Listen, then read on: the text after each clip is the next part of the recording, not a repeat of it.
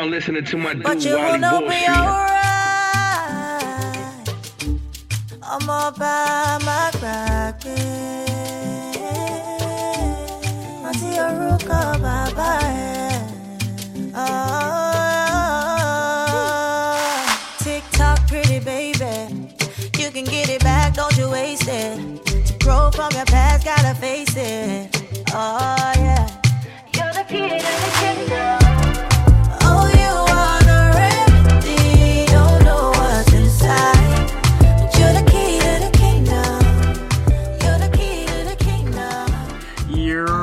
Like a fat, what's going on? This is Wally Wall Street, and welcome back to We Gotta Have It Podcast. This is episode 3, and the theme of this episode is Keys to the Kingdom, inspired by T.Y. Savage. Salute to Toshima Jones for chopping it up, for creating and for introducing me to this record. And also, we had like a really incredible conversation. Yeah, I'm not even going front. I think this episode is really, really fire. And I know, and I'm confident everybody's going to feel the same way, because I'm just going to let this, episode like burn online for a little bit. And I know everybody's just going to pull like I pulled from it by having this conversation with Tashima, who is the author of a new book called Trusting God Like Your Paycheck. And she also has another book that you should also check out called Being Broke Made Me Rich. So in this episode, man, we talk about everything, you know, not almost everything, but whatever time we had, we dived into it, and it was worth it. Tashima opened up about the inspiration behind the book, you know, becoming a student of life. You know, we had a difficult, you know, conversation dealing with, you know, what happened with Breonna Taylor, how spirituality impacts everything we do in the physical. We also talked about evaluating our purpose, protecting our energy, whether it's in business and especially when it's in the bedroom. We addressed childhood trauma. We talked about even forgiving our parents. And lastly, we concluded with, you know, recognizing that trauma is not an event. And I'll be honest, when Tashima's gonna drop some jewels that really, like, if I could show you the emoji with my head exploding, you know, that's how I felt. And you'll actually hear me. Like, you'll actually hear the moment where I have, like, that, like, eureka. I'm like, oh, shit, this makes so much sense. So, it's a little embarrassing, but you know what? I'm not going to edit this shit. I'm going to keep it there because this show is authentic and it's real and it's uncut. So, without further ado, I want you to enjoy this episode. Sit back, pour a small glass of Douce Cognac, and enjoy this incredible conversation with Tashima Jones. Welcome back to We Gotta Have It. We are accompanied by a very, very, very special guest. She is an entrepreneur, podcaster, author, life coach, parent as well. She is the author of a new book called Trusting God Like Your Paycheck. I would like the We Gotta Have It audience to give a warm welcome to Tashima Jones.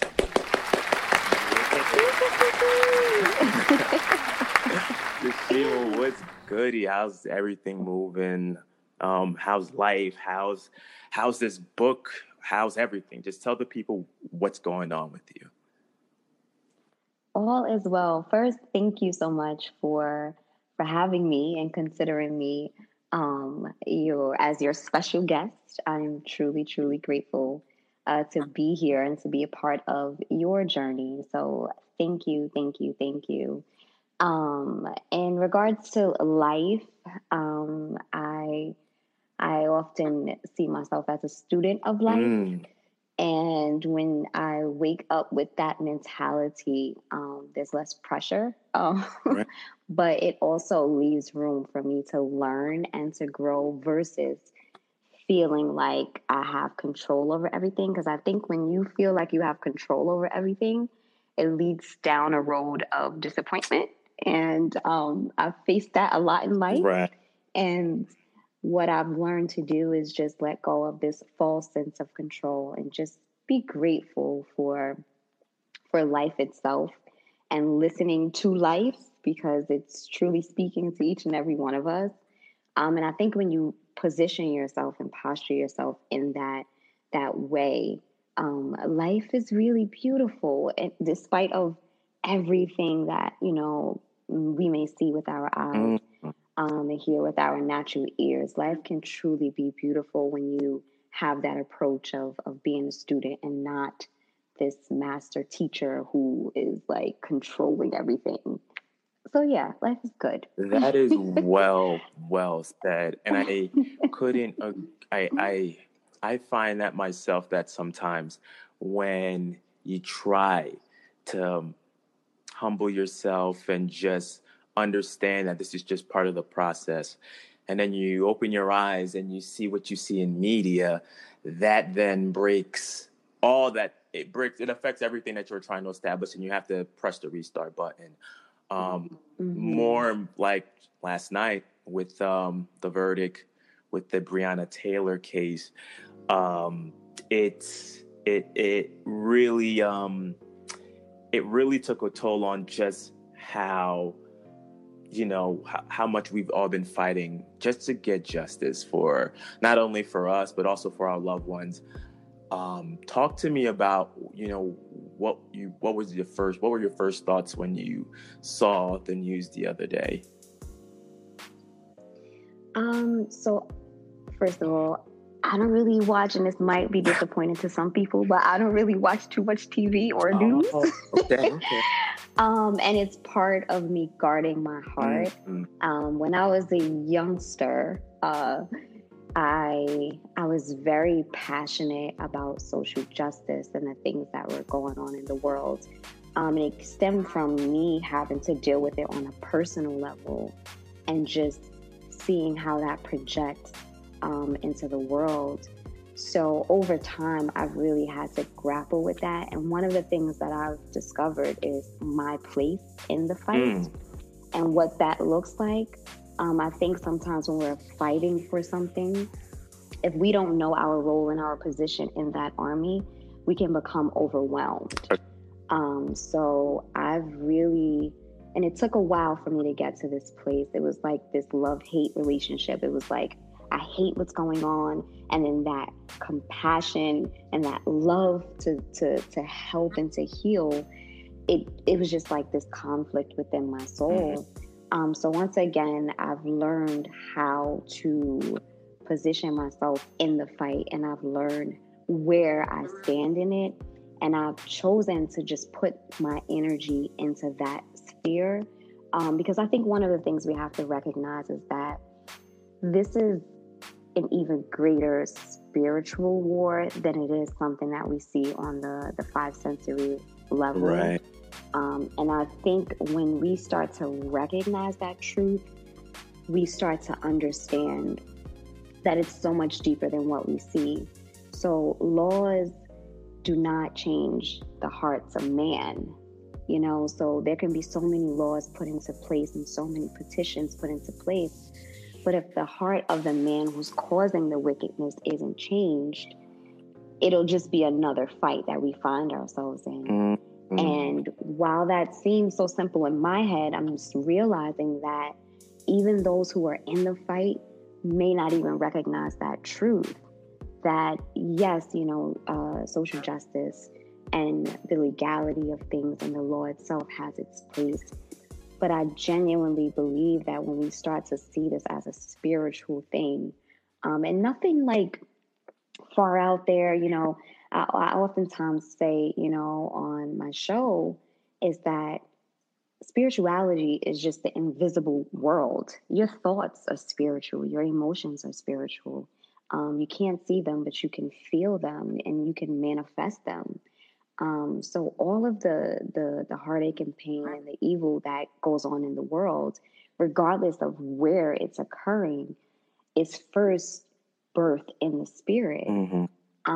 And sometimes that's really hard to convey to people, you know, who may be experiencing these things firsthand or just people in the fight. You know, it's like, well, I don't have time for this whole spiritual talk. Yeah. But we have to really understand that ideas are spiritual. That's why ideas can outlive the man who created that idea, who first manifested that idea. So I think part of it is the people who are in the fight really being able to accept that truth, because I think our strategy would be so much more different. And again, every soldier has its place. Every soldier has his or her position, you know? So I think one of the things, for me, speaking about, you know, things being in the spirit, I truly believe that no ill will goes unpunished. You know, no ill will goes unpunished. And the moment I started to accept that, the moment I almost felt like a freedom from this world stage when it comes to those types of issues. So whether we see that justice with our own eyes or if we never see it at all, I truly believe that no ill will goes unpunished. So I really stand in a place of peace. And again, standing in a place of peace doesn't mean that a wrong is right, but it does mean that there is hope. And I truly believe, once again, that no ill will goes unpunished. So yeah, I think that sums it up to me, if that makes any sense. That's 100% accurate. I think a lot of times we are so centered on getting a response or real quick. We want justice fast, but we don't. But at times, you like you mentioned, these are spiritual. So when we are centered on like the physical and we don't show enough attention, don't do any work in the spiritual, I think that's part of the reason why so many of our foot soldiers out there are very frustrated and depressed.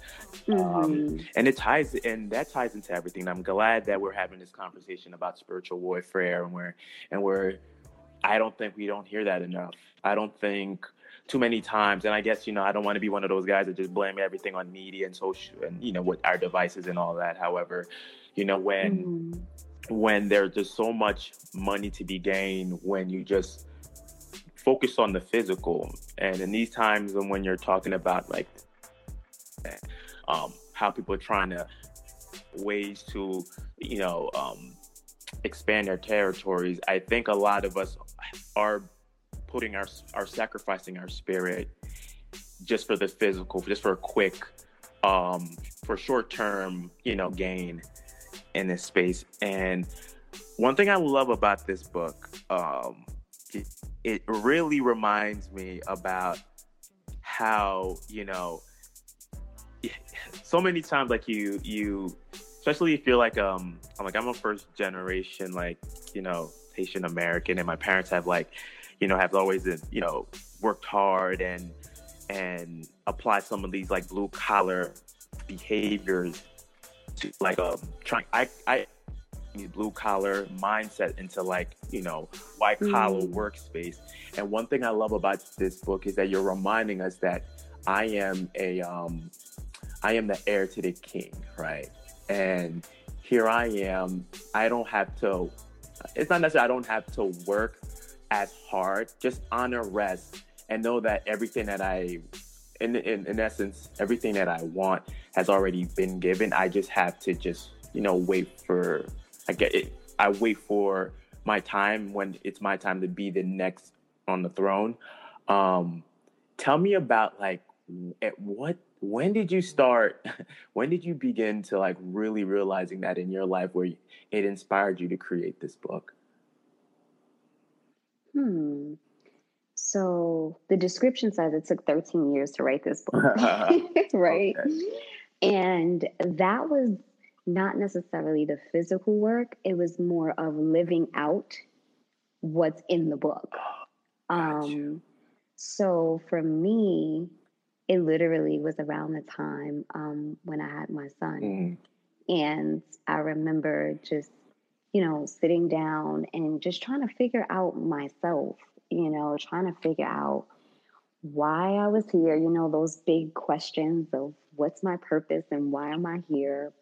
And it really led me on this journey of personal discovery through God discovery.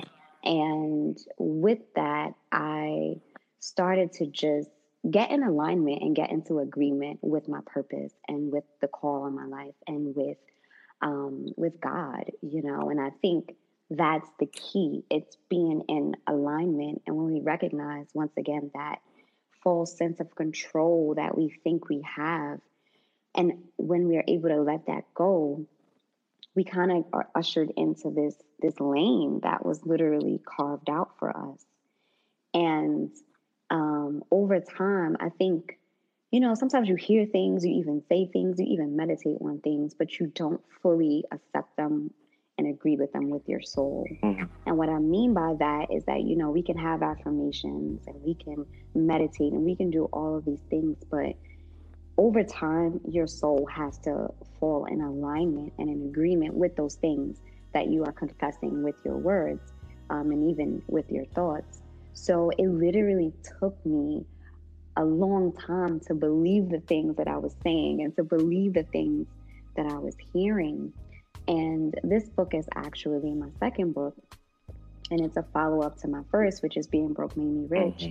And that book really was my journey, the beginning of that journey. You know, I slept on a few couches before, and I've lived in like 6 different states in like 3 months, and all I thought I needed was a job. Right. Like literally, I thought, you know, the work and the money and the job would save me, you know. And what happened was, as I started to becoming, you know, get into agreement, into alignment with spirit, I started to recognize financial increase, whether it was a stranger who gave me $700, literally never met this person in my life. And I don't want to go into too much detail, but it's in Being Broke Made Me Rich. And just, I started to see like how I was being provided for without working, without having an income, with having a crappy credit score. Like, I started to see provision show up in the form of what it was that I needed, and not necessarily the cash, you know. And that, just continuing to follow that voice and continuing to follow that spirit, it solidified that truth of being an heir. It solidified that truth of already being wealthy. And when you are in alignment with that truth, and you find your purpose and you find your calling, and most importantly, you establish that relationship with spirit, you literally see how wealthy you already are. So I started this book, the physical writing of it, like 2 or 3 years ago, and it never stuck. And I'm just like, okay, I sat myself down and I was like, I'm going to do it. And it literally came out totally different than how I started it 2 or 3 years ago. So I'm just grateful to just, I guess, be a vessel to just share those truths, you know, and to be able to say like, I live this out every day is just like the icing on the cake. It's a great, great read. I highly recommend everyone to pause the podcast, go on Tashima's website and purchase Trusting God Like Your Paycheck. And also, I got to read Being Broke Made Me Rich. I ordered that. Didn't start there, but I probably should have read that first before I moved to... Okay, we're going to take a brief time out. And I wanted to acknowledge the ladies in the room. Thank you so much for your overwhelming support. This episode couldn't be done without you. Now, while you're listening to this dope conversation with Tashima and I also want you to pop open your laptop and type in MulanVbeauty.com. That's MulanVbeauty.com. MulanV is offering premium hair extensions, cosmetics, styling products, and more. So sit back, relax, listen to this excellent conversation with Tashima and I, and also visit MulanVbeauty.com and get some new product. All right, thank you so much. Back to the show. But I was just so excited with the title, and it's like I it spoke to me, because there's so many times I would just focus on, you know, all right, like you mentioned, all right, finding the right job, finding the right career opportunities, believing that's going to answer all, right? And then when you start acknowledging and seeing God work in mysterious ways, right? Then you're like, well, wait a minute. It's easier to to be not focused and think that you have everything under control. Just know that you're just part of the process. And I know when I became a dad, that became more real than ever. I was so scared seeing this little mama come into this world. Now she is looking at me the way I look at the Most High. But I think this book is really bringing everything back home. So I thank you for for putting this truth out, for helping others like myself who are just trying to, unpeel certain things about themselves to find their core selves and to share that with the next generation. I think one of the things that I know is very tough, as someone who stands on your truth and you have your belief, is finding the right match and finding someone who you either want to do business with, that you see an opportunity, or somebody that want to be, hey, this person might be somebody that I could see as a life partner. Now this is a dating podcast as well, we shine some light to a lot of the trivial things that are happening in this time in this 21st century. I think it's called. I was having a conversation with a good friend of mine about something called the when we're too overwhelmed with the devices that we have, and we have all these dating apps and stuff. I think we have all these options. It affects the way we look and define ourselves. And as someone who is building a structure and then also trying to find the right people to add to your business, and also to find someone, or maybe you have somebody right now who you're trying to build a life with, how important is it for you to protect your energy and your space as you grow? That's a good question. I was not expecting that. I'm taking a few notes. Protecting my energy when it comes to relationships or business or both? Both. Okay.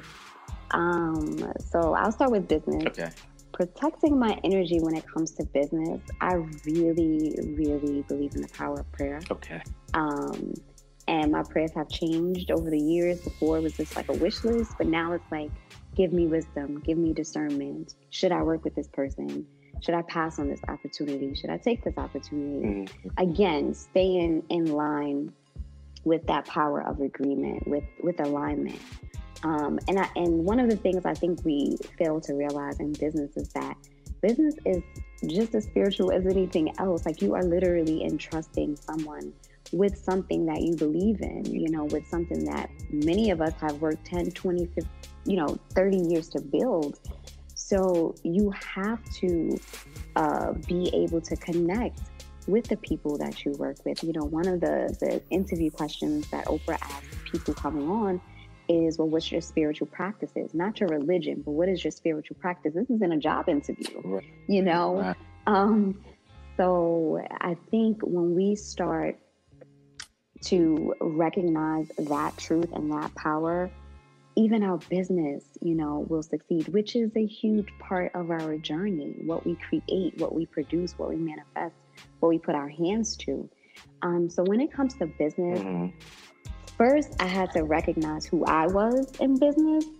I think when I first really started to go hardcore, I was just trying to jump at every opportunity. I was just trying to be at every networking event. I was just trying to be everywhere, post 8,000 times a day. I was just trying to do too much. And again, the more I discovered who I was in that space of business, I started to recognize, well, what is it that Tashima would do? How would she put on an event? How would, she create whatever it is that she's creating? And that's really helped me to focus my energy and to really harness that energy and put it into the right things and into the right people. So as far as me building business relationships, I take that same concept and just being discerning and standing in my truth, because when you stand in your truth, you'll attract or repel the people who are supposed to be there and who aren't supposed to be there. So sometimes your energy is what's protecting you, what I mean? Right. Versus you protecting your energy. Your energy is really warding off the people that you're not supposed to be around. And it's also bringing in those people who are supposed to be on board. And I've met some amazingly wonderful people along the way.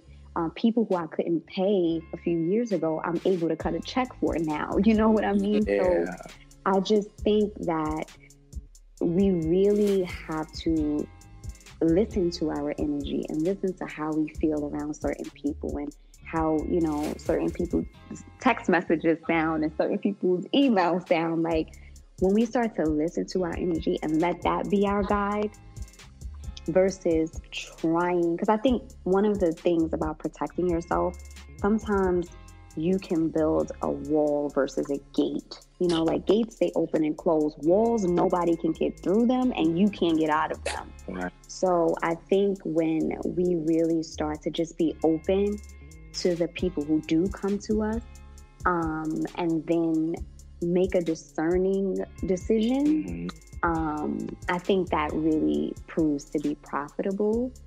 And the same thing applies to your relationship. Let's talk. So, what I have learned is that relationships are very much like businesses, you know, and I think we are more protective of our business than we are with our bedrooms and our relationships. That is 100%. 100%. So for me, I mean, just allowing my energy to protect me versus trying to protect my energy. And again, knowing who I am, and just, I think one of the struggles I had that I'm literally just being freed from is just value and self-worth. And I think oftentimes we are looking for someone else to like us when we don't really like ourselves. Right. Right. That's a bar. So So I think when it comes to relationships, like I'm single right now, and complete. Single and complete, by the way. Right. And I think that when we are finding ourselves and when we are being truthful to ourselves and being honest with ourselves, we can then attract that person who is able to speak to that same truth and treat us the way that we are treating ourselves. I've had some reckless relationships. And what I've realized, though, is that they were just a mirror to my soul and to my own thoughts towards myself. I remember this one time when someone was just coming for me, and I was like, wow, like I feel like God was just like, these are the same things that you say to yourself in your mind all of the time. Somebody else is just giving voice to those things. So I really think that when you start to, again, let your energy filter through your relationships, you are able to see some things about yourself that you may need to work on, or see the beauty in who you are. And because in that same relationship, I also saw how much I could love a person, you know, like genuinely love a person, like be there even when you don't want to be there, but knowing that this was your position and your purpose for this moment. So yeah, protecting your energy and relationships. I'm gonna spin that around. Allowing your energy to protect you in relationships, right, is really just this matter of being open to who and what is staring you in the face, and just standing in that transparency of making a decision. Like, is this what I want, or is this not what I want? But again, going back to your core and knowing who you are, I think that always saves us from a lot of heartache and pain. It's 100% true. And it's very troubling when you are dealing with people who just don't see that same value. And it's heartbreaking, you know, because it's like, you know, things can be much better as far as how you and I are experiencing this world. But that is 100% true. I love the fact that you mentioned that, you know, you were single and complete. And the first episode was with my brother, and he mentioned how, like, in that space where, you know, while he's in a process of, like, you know, building his relationship, he's also realizing that he has to do a lot of inner child work so that as he grow with his fiance so that they can create a very strong foundation where there isn't any issues, you know, when you fall into like, you know, crazy arguments or divorce and all stuff like that. And that was the first time I've ever heard something like that. So I wanted to ask you, have you ever heard of inner child work? And is that something that speaks to you in your process of, you know, finding a right partner, or whether business or romance? So yes. Okay. The 5-year-old self is like my best friend. It's so interesting that you asked that question, because I recently had this dream about the little girl me, and she was just so cool. She was just so calm. She was so confident, and she was whole. And that person is still on the inside, you know, and it just allowed me to tap in even deeper to that core.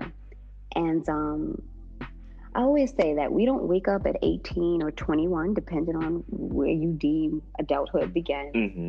and become adults. Like from the moment we're born, we are becoming, you know, we're becoming adults, and those things that we experience in our childhood does it impacts and it influences who we are as adults. So really, it's kind of like elementary school being the hardest phase of our education. Yeah. Like elementary school is the hardest because you're learning everything for the first time. Yes, yes. You know, all of these concepts are so new and you have to study, and it's like, oh, it's just not me playing all day. It's like really work. So I think the same is true for our personal development and our personal growth. All of those paradigms and schemas and behaviors and patterns of being, we inherited those things from the environment mm-hmm. that we grew up in. And, you know, if we don't grow through those things stay stuck inside of our bodies and in our emotions. And there has to be this sense of release, and that release can look like forgiveness. That release can look like learning the lesson. That release can be just destroying the pattern altogether. But it's so important for us to deal with the childhood trauma that we may have experienced, or simply the absence of a teacher. You know, maybe someone may have never gone through something traumatic, but maybe their dad was just at work all of the time, and the TV raised them more. Right. You know what I mean? Right. I think just really dealing with the things that were in our environments as we were as children, and seeing how those things impact us as adults, especially when it comes to relationships, because once again, we are just going to mirror what we saw. And even, you know, the opposite of mirroring what we saw is us not trying to be like what we saw. And sometimes that can take you to the other end of the spectrum, where you're just living and operating in this mind frame or this mindset of running away from your childhood. And I'm not going to be like my mother. I'm not going to be like my father. Mm-hmm. But it's still not a healthy way to approach life, because you're not being yourself. You're just trying to be the opposite of what you saw versus being your full true self. Right. So the same, you know, applies once again in business and in romantic relationships. It's dealing with the 5-year-old self, dealing with the trauma, dealing with the unsolved mysteries of your adolescence, mm-hmm. and then coming into your own, because a lot of the burdens that we carry, whether it's a poverty mindset when it comes to entrepreneurship, mm-hmm. or whether it's this fear of being rejected in your relationships, it's just other people's baggage. Sometimes it's not even what we believe. It's just because my mother said men only want this, or my father was a hustler and this is the way he did it. You know, it's like sometimes it's not even about our truth. Sometimes we just need to let go of the things that we've learned in our father's house, you know what I mean? And the things that we learned in the community even that we grew up in. So yeah, dealing with those issues of the past and coming to some place, you know, oftentimes people look for closure, mm-hmm. But I like to look at it as completion. Meaning, because sometimes you can close the door, but it's still in that closet, running around, jumping around, screaming. You know what I mean? It's still there. You can still hear it. You can still hear it in the other side of the building. Yes, yes. You know. Uh-huh. So when you come to this place of wanting completion from an event or an issue or a paradigm, you're able to. That's when you're able to fully reach like the closing of that chapter, the closing of that book, even. When you complete it, when you complete the lesson, when you complete the purification, when you complete the release, then you're able to freely move into the spaces that you find yourself in the present moment. Absolutely, absolutely. That is it's a lot of work. It's a lot of work, but it's worth it, you know, to have that completeness, to be full. You know, that's something that I'm constantly, you know, revisiting, looking at my, one thing you mentioned is that a lot of our fears is what our parents placed in us. And the major thing that I'm realizing is that, yes, the strategies that my parents provided for me in the 90s, you know, was based on the 90s. We're in 2020. Times has changed. Therefore, we need to, you know, recalibrate and change some of these ideas and challenge them. But on the child side, I don't know if you saw this video. Well, no, you probably didn't, you know, because media isn't a stronghold and this is smart move. But I couldn't help to see this video about this. I see these like two parents and, you know, obviously they still have an emotional connection with each other. But they were doing certain things as far as like, you know, being very aggressive towards each other, arguing in the presence of their kid. And the grandmother was involved, and it reminded me of like, you know, how much of, you know, while I'm doing inner child work and I'm revisiting some of the stuff that I learned, and I'm realizing that wasn't probably the best thing to accept as truth. I just couldn't help to think about the 3-year-olds that were involved, to see their parents being in battle and how that's going to impact the way they have conversation with their partners, whether be romance or business or whatever. And like, what advice, like what is for someone who is in the space where now they experience these things, and now they're doing the work to like unlearn some of these bad habits, and God bless their parents. I know everybody is just trying to, you know, nobody's perfect, but like, what is the first thing you would recommend somebody to do to like, you know, break these chains, right?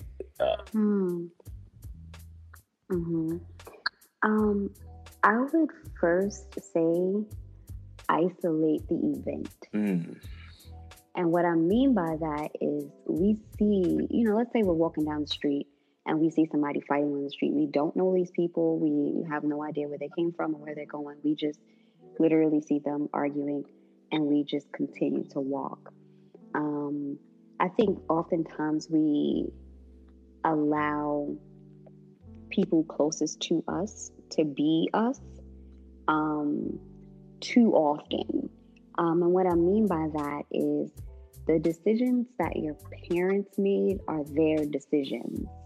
And I think as a child, you kind of take on that identity, which I believe is just like a natural thing to do because you came out of these two people. So there is a connection, but there's a fine line between what your parents experienced in your life itself.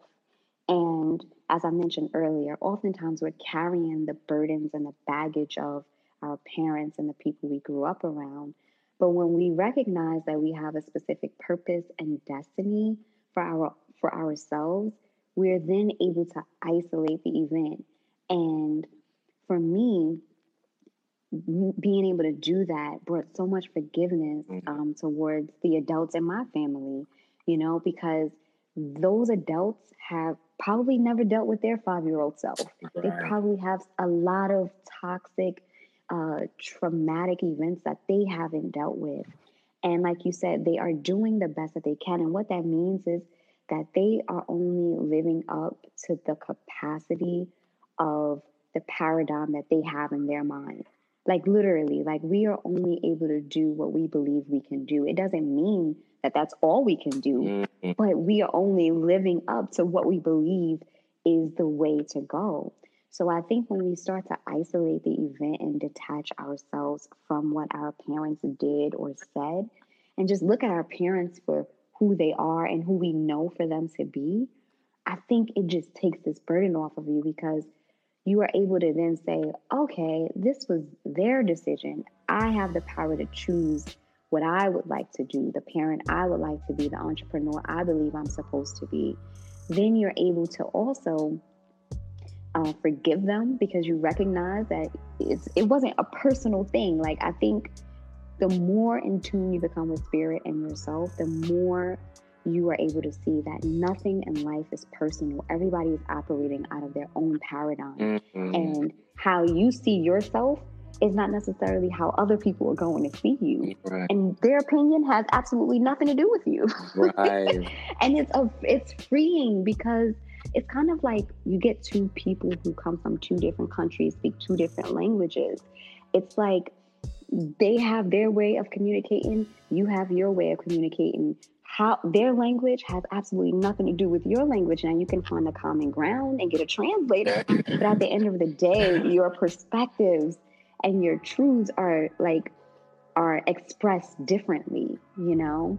So I think when you experience childhood trauma, and I have when I went to undergrad, when I was an undergrad, I wanted to be a child psychologist, because I experienced so much trauma. I was like, I gotta protect all these babies out here, because I don't want them to go through anything, you know.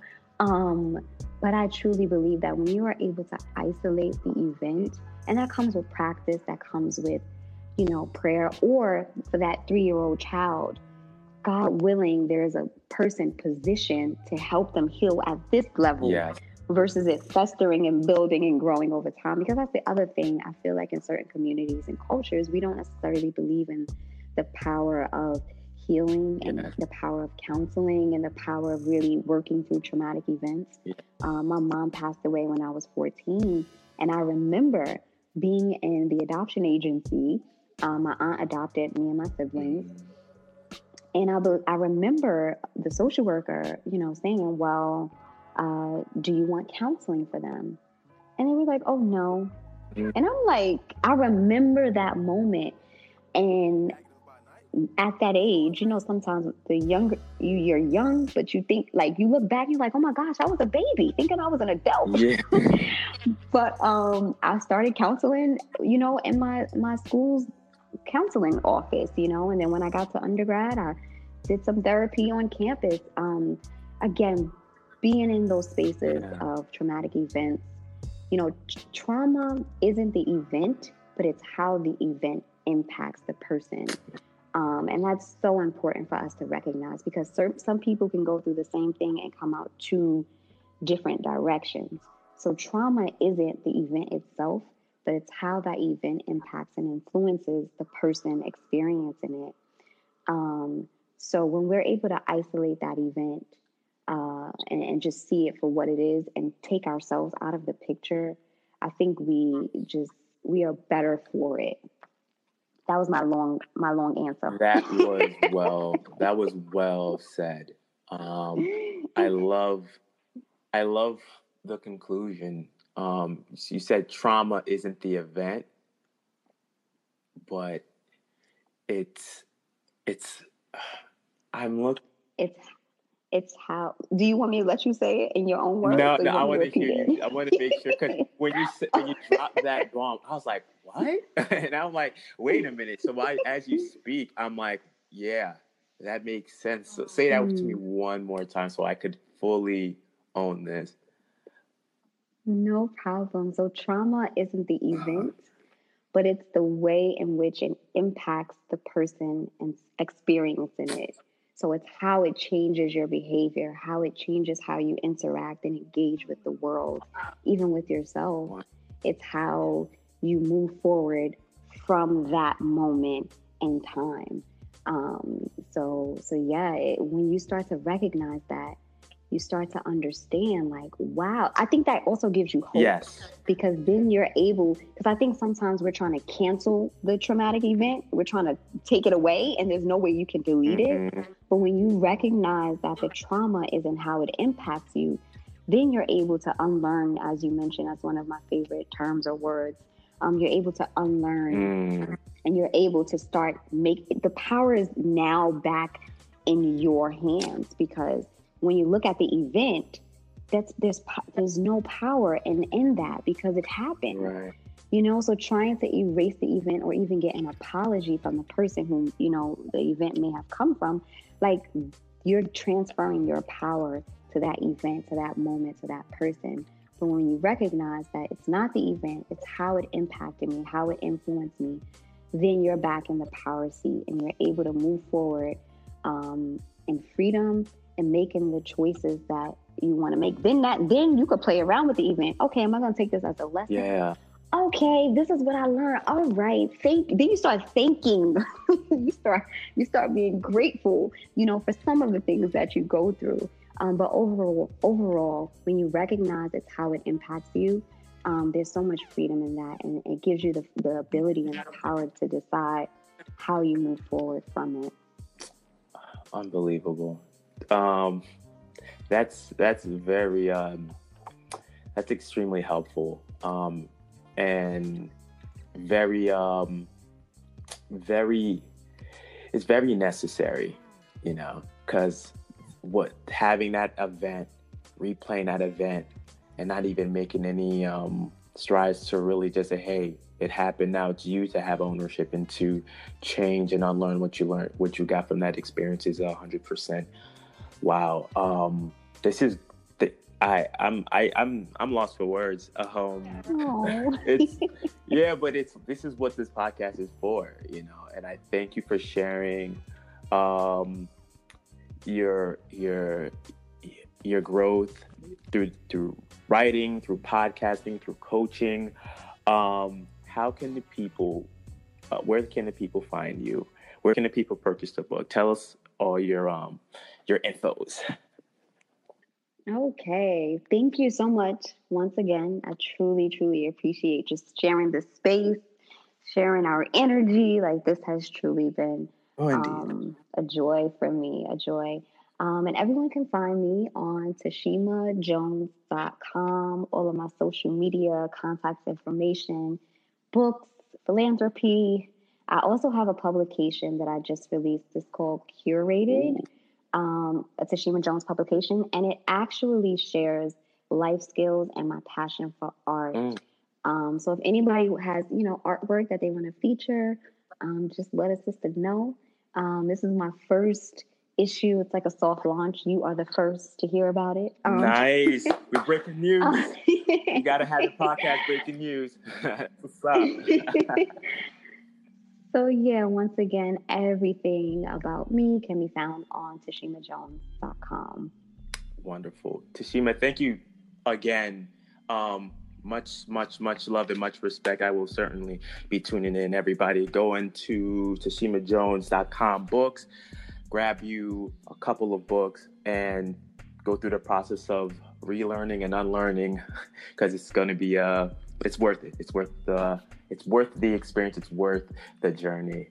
You deserve it. Your loved ones deserve it. So Tashima, thank you so much for sharing your story. And thank you. Much success, love, and happiness to you. So there you have it, folks. A very intense, real conversation between Tashima Jones and I would like to thank her again for her time and for her presence. Be sure to follow her on Instagram at Tashima Jones Media, all one word. That's Tashima Jones Media. And also follow us on Instagram. We Gotta Have It Podcast is on Instagram, or you could follow your host, your boy Wally Wall Street, on Instagram. Yeah, and be sure to check out our website, We Gotta Have It Podcast, for everything We Gotta Have It related. And also, be sure to subscribe to our notification when you visit our website. When you do so, you'll get episode 4 when it's up. We'll let you know what the theme is, and if there's any events that we might be having, you'll be the first to know, and you don't even have to really be on our social media. You could just subscribe to our notification on WeGottaHaveIt.com. And every time there's news, I will be sure to send it out, and you will get a notification, whether on your desktop or on your mobile device. But yeah, thank you so much for your time. Have a wonderful week, and look out for episode 4.